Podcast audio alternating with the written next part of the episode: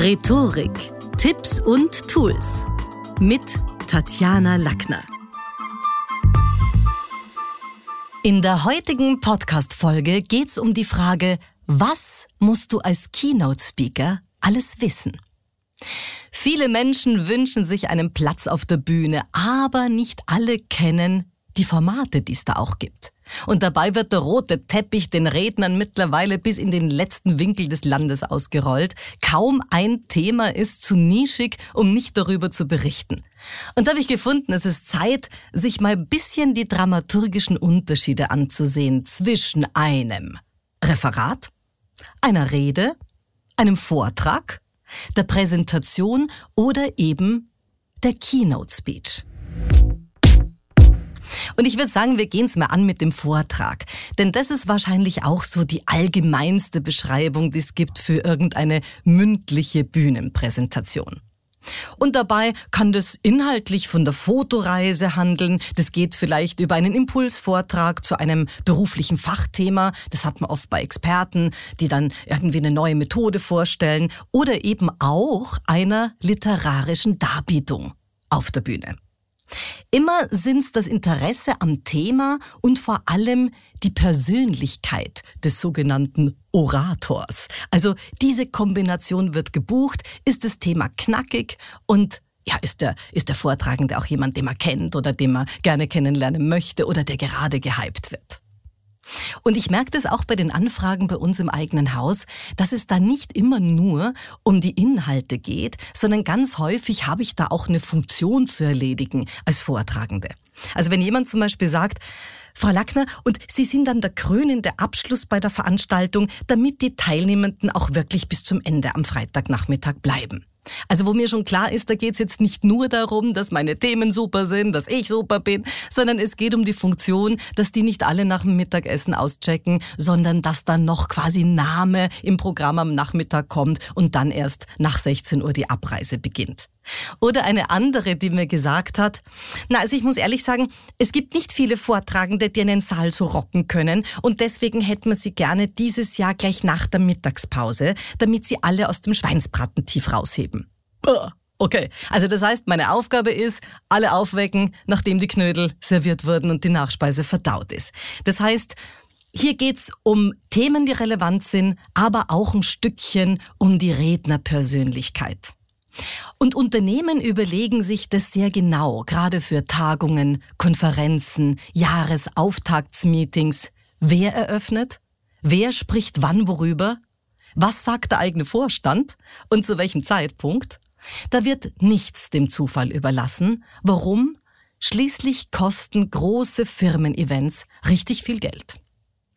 Bei uns beispielsweise, was kriege ich für Anfragen? Bei uns trudeln Anfragen rein rund um die Themen Business-Rhetorik, Killerphrasen entkräften, Storytelling-Elemente, also sprachliche Bilder, Dinge bildhaft und knackig transportieren, aber auch Schlagfertigkeit und so alle Trends rund um die Kommunikation. Was kommt da in den nächsten Jahren auf uns zu? Das ist was, was bei uns sehr nachgefragt ist. Und damit kommen wir schon zu einer Unterkategorie des Vortrags, nämlich dem Impulsvortrag. Der Impulsvortrag bewegt sich nämlich stilistisch schon sanft in Richtung Keynote. Erkennen kann man es daran, dass er nur noch 20 Minuten dauert, oft zu einem Thema frische Daten gereicht werden mit konkreten Beispielen. Und hier spielt natürlich auch das Dramaturgie-Management nennt man es, eine wichtige Rolle. Also dieser narrative Anteil. Schafft's ein Redner, Weitererzählwert zu kreieren? Schafft's der auch, andere Menschen zu fesseln? Weil Konferenzen leben, naja, zum Teil auch vom kontroversiellen Austausch und den anschließenden Diskussionen, damit es auch lebhaft ist und sich da was tut. Also die Darbietung darf ruhig auch thematisch so ein paar Ecken und Kanten haben. Was ist die Keynote? Bei der Keynote geht es darum, das Publikum einzustimmen. Denn ursprünglich, also aus dem Englischen kommend, wurde es ja in der Musik eingesetzt. So eine A cappella-Gruppe, also A cappella-Chöre, starten, um sich einzusingen, mit einer sogenannten Keynote einem Einstimmton, damit wir alle nicht irgendwo singen, sondern uns eingebrummt haben. Und im übertragenen Sinne macht genau der Speaker das mit seiner Zuhörerschaft. Er versucht eine Kernthese oder einen Grundgedanken weiterzureichen, so eine Keynote mitzugeben, ebenso einen Kurzimpuls. Und das ist dann sehr oft was, was man bei Breakfast Briefings oder Learning Lunches äh, hört, was man ebenso mitnehmen kann als, ja, gute neue Idee, als eine neue These. Ich habe Keynotes auch schon bei Abendveranstaltungen gegeben, also im Rahmen von Galas mit anschließender Diskussion. Keynotes sind also kurze Vorträge. Und wenn man sich jetzt anschaut, der amerikanische Architekt und Grafikdesigner Richard Saul Verman ist übrigens der Gründer der berühmten TED Talks. Der hat daraus ein weltweit richtig erfolgreiches Vortragsbusiness gemacht. Jedes Jahr hatte der die Aufgabe, bei der Innovationskonferenz in Monterey, also in Kalifornien, da irgendwie neue Speaker zu bringen und dann tolles Programm herzubringen und, und, und das zu leiten und zu gestalten. Und das ist gar nicht so leicht, wenn man da ah, Themengebiete hat wie Technology, Entertainment und Design, also TED, daher kommt die Abkürzung TED. Und da hatte er schon ganz prominente Speaker. Also ich denke da an den ehemaligen amerikanischen Präsidenten Bill Clinton oder an Jane Goodall, die ich selber auch persönlich kennengelernt habe, eine beeindruckende Frau. Oder Richard Branson, den, den Mann, der die Virgin Airlines erfunden hat, Bill Gates natürlich auch. Aber auch tolle Österreicher waren auf der Speakerliste. Einer, den man demnächst auch im Talk mit Tatjana hören wird, in meinem anderen Podcast, nämlich Stefan Sagmeister, der bereits viermal im TED-Format vorgetragen hat.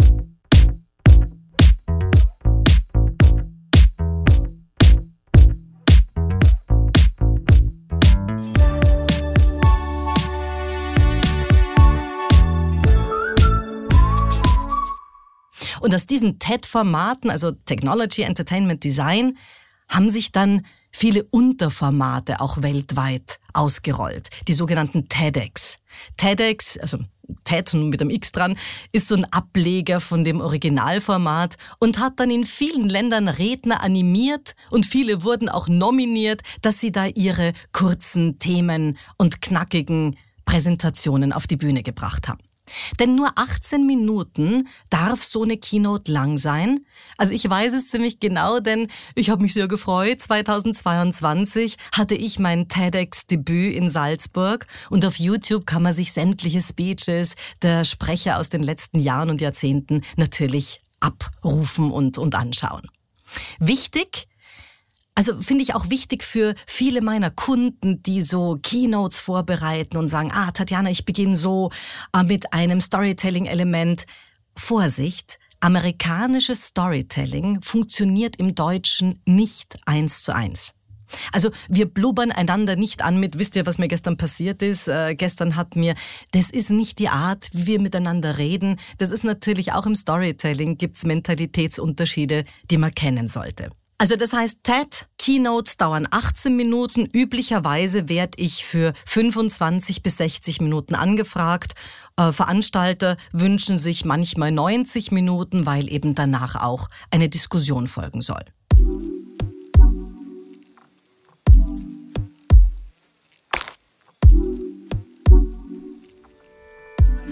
Und damit sind wir bei einer völlig anderen Gattung, die wir eher noch aus Schule und Uni kennen. Das waren Zeiten. Nämlich das Referat.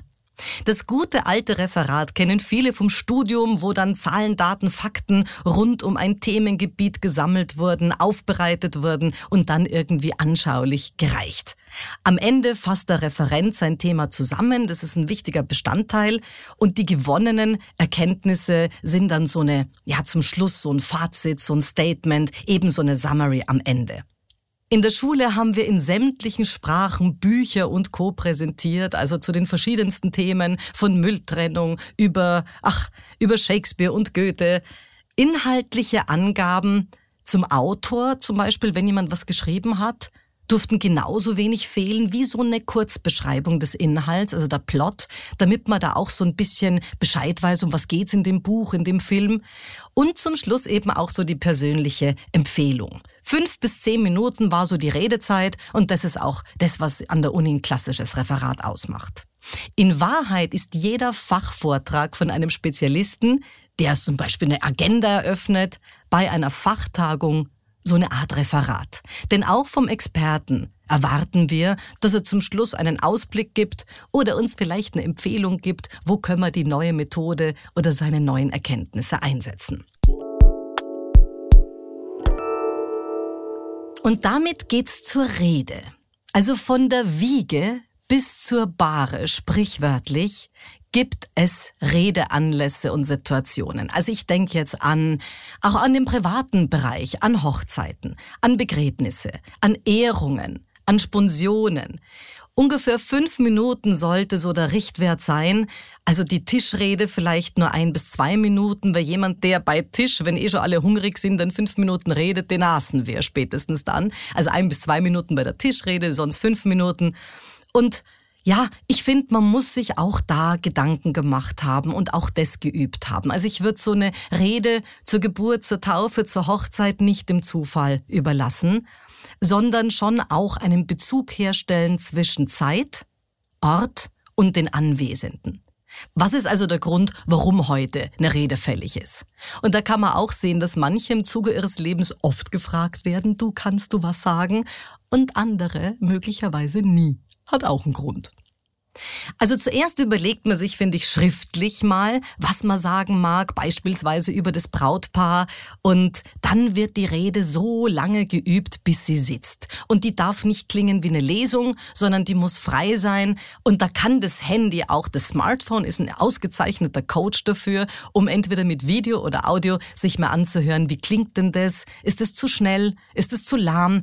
Hat es genug Drive? Ist es auch zugewandt genug? Ist es sympathisch genug? Stellt es unsere Ehrengäste auch wirklich in den Mittelpunkt? Wenn das alles passt, dann kann man es ja angehen.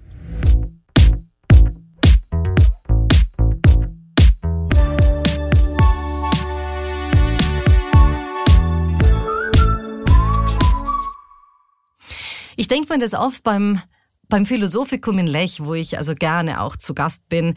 Naja, da lesen die alten Granden ihre Reden, was manchmal peinlich anmutet. Und dabei sind viele Überlegungen dieser, ja, ehrwürdigen Philosophen anspruchsvoll und wären bestimmt wert, nachgelesen zu werden, aber eben nicht von ihnen selber. Denn eine vorgelesene Darbietung ist immer wenig ansprechend. Professionelle Sprecher und moderne Denker reden deshalb frei. Richard David Brecht ist einer, den ich mal interviewt habe, auch im, im Zusammenhang mit Lech und den habe ich dort gefragt, ja, wie das so ist mit der Rede. Ich habe ihn darauf angesprochen, weil er war letztlich der Einzige an dem Tag und das Philosophikum dauert immer von Donnerstag bis Sonntag und an seinem Tag war er der Einzige von der gesamten Veranstaltung, der freigesprochen hat. Ohne Lesung. Und er hat es bestätigt, ja, er braucht schriftliche Vorbereitung, aber die mündliche Darbietung ist eben dann besser nicht vorzulesen. Und damit sind wir, wenn wir über Vorträge, Referate und Reden sprechen, auch ein Stückchen beim Thema Dramaturgie und Rededesign. Reden, Vorträge und gelungene Keynotes brauchen dramaturgischen Schliff. Wo und an welchen Stellen des Vortrags eignen sich vielleicht irgendwelche visuellen Hilfsmittel. Also irgendwie ein Film, der eingespielt wird oder Fotos oder was auch immer gezeigt wird. Sind meine Folien zu überladen oder auch gut lesbar, weil manche Farben werden geschluckt vom Beamer und die Größe der Schrift ist sehr oft zu klein. Hat die Rede einen süffigen Titel? Der erste Satz ist letztlich entscheidend, der soll sofort eine Sogwirkung ins Thema garantieren Später kann man dann auch mit sogenannten Glaubenssätzen aufräumen. Also was ist das? Das sind landläufige Meinungen, die sich in den Köpfen der Menschen über die Jahre festgesetzt haben. Und erst muss er mal Altes weg, bevor Neues Platz im Kopf hat. Parallel dazu sollte man auch immer wieder mit dem Publikum interagieren, weil letztlich man muss schon auch für die Atmosphäre sorgen. Atmosphäre ist harte Arbeit, die fällt nicht von den, von den Wänden, da muss man was tun dafür. Und der letzte Satz, den würde ich auch nie dem Zufall überlassen. Ich bin jemand, der es wirklich nicht mag, wenn jemand auswendig gelernte Sätze hat. Aber der erste und der letzte Satz, die müssen bei Heart sitzen. Denn der letzte Satz ist der, womit ich den Saal entlade oder entlasse und damit die Menschen wieder ihren eigenen Überlegungen und Bewertungen überlasse und dann danach eben nicht mehr auf sie einwirken kann. Und deswegen ist er auch so wichtig. Und jetzt noch beim Thema Charts oder Folien oder was auch immer man dafür visuelle Transportmittel verwendet. Ich finde es wichtig, präsentier du dich und nicht deine Charts. Da gibt's so diese 10, 20, 30 Regel und die gebe ich da gerne auch mit. Wofür steht es? Maximal 10 Slides sollten gezeigt werden oder eben Charts. 20 Minuten reichen dafür und die Schriftgröße nicht kleiner als 30 Punkt. Also 10, 20, 30, 10 Folien, 20 Minuten, Schriftgröße 30. Auch zu dieser Minute, jetzt im Moment, gibt's weltweit Millionen Präsentationen, wo vielleicht dann morgen wieder nicht klar ist, was hat der gesagt, der Weitererzählwert nicht gesichert ist. Und das ist auch gerade, wenn ich eine Kundenpräsentation halt wichtig, dass die Kunden wissen, was gibt's für Vorteile, wenn ich bei der Firma buche im Vergleich zu anderen? Wurden die Produkte wirklich auch so vorgestellt, dass die das den Entscheidungsträgern am nächsten oder übernächsten Tag weitererzählen können? Es gibt ganz, ganz viele, die jetzt gerade neu gründen und dann pitchen müssen, ihr Startup pitchen müssen vor möglichen Investoren. Und andere müssen vielleicht konzernintern den neuen Quartalsbericht präsentieren oder die Zahlen darlegen. Fazit? Eine gute Präsentation, egal in welchem Format, braucht die richtige Atemtechnik, klare Artikulation und optimalen Stimmeinsatz. Im Tonstudio wird zum Beispiel bei uns sehr oft werden da Präsentationen vorbereitet, da wird an der Modulation gearbeitet, am nötigen Pausenmanagement, weil halt Monotonie kein guter Botenstoff ist, um frische Ideen oder neue Produkte oder einen Gedanken einer Keynote zu transportieren. Deswegen nimm dein Handy als Coach und schau dir an, wo gefällst du dir, was findest du selber, braucht noch mehr Schwung. Das war's für heute. Besuchen Sie mich doch in der Schule des Sprechens in Wien. Auf Facebook, LinkedIn, Instagram, YouTube und auf Clubhouse. Oder auf sprechen.com.